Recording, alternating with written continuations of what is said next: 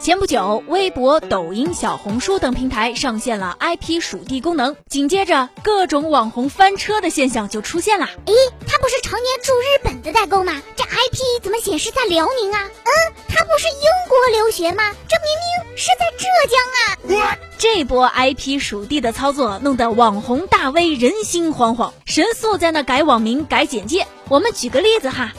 有一位拥有二十六万粉丝的 Vlog 博主小雪梨在日本，她的简介里边说自己在日本常年定居，一个九零后的老阿姨。可是她的 IP 归属地显示是在辽宁，发现不对之后呢，她立马就把网名改成了充满元气的小雪梨，简介里的那句在日本常年定居也删掉啦。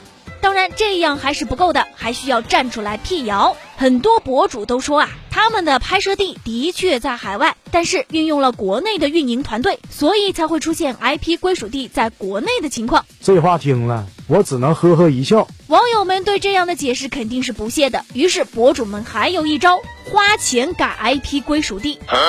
这种操作就是利用技术手段来伪装 IP 归属地，它有一个专有名词叫 IP 代理。在一些电商平台上，这样的付费 IP 代理业务非常的多。有记者选了其中一个卖家咨询了一下，对方说自己出售的服务可以更改手机或电脑的 IP 地址，并且支持所有平台和所有品牌的手机。卖家还说了自己是计算机专业的，技术过硬。这聪明的小脑袋瓜怎么不用这正道上呢？改一个 IP 归属地呢，价格也不高。卖家说了，国内的服务器价格从六到八元不等，不过这只是短时间内有效，而且可以供选择的地点比较少。例如在江苏，可以供选择的只有徐州、南通、泰州以及盐城，其他的城市尚未开通。记者在网上也搜索了一下，有没有提供国外服务器的商家？嗯，有，但很少，价格也很高。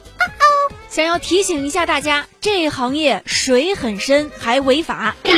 去年，公安部专门针对动态 IP 代理等问题开展了整治，关停非法宽带线路一点三万多条，宽带上网账号五千多个。干这行的人，你肯定逃不掉。而购买 IP 代理的人呢？哎。